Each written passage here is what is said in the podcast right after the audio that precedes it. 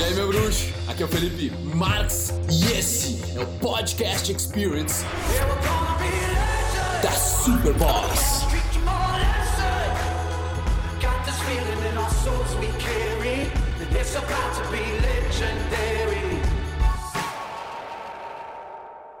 Fala, Caião. Beleza, irmão? Então, tem uma pergunta aí, né? Se todo mundo precisa ter amigos para dar rolê e tal. E, ou se é melhor ficar sem amigo nenhum porque não dá para confiar em ninguém hoje em dia. Cara, por que não dá para fazer os dois?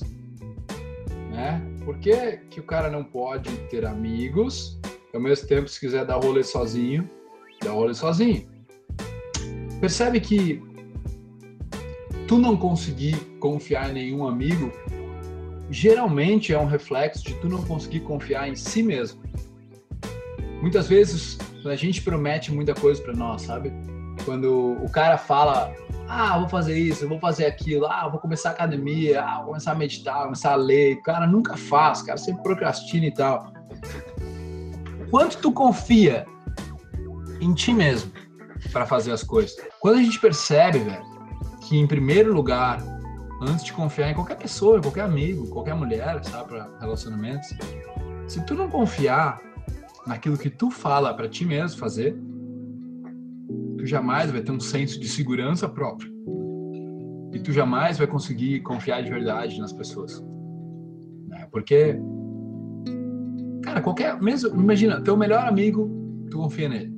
No momento em que ele pega um dinheiro contigo emprestado e não te paga, tu já começa a desconfiar dele.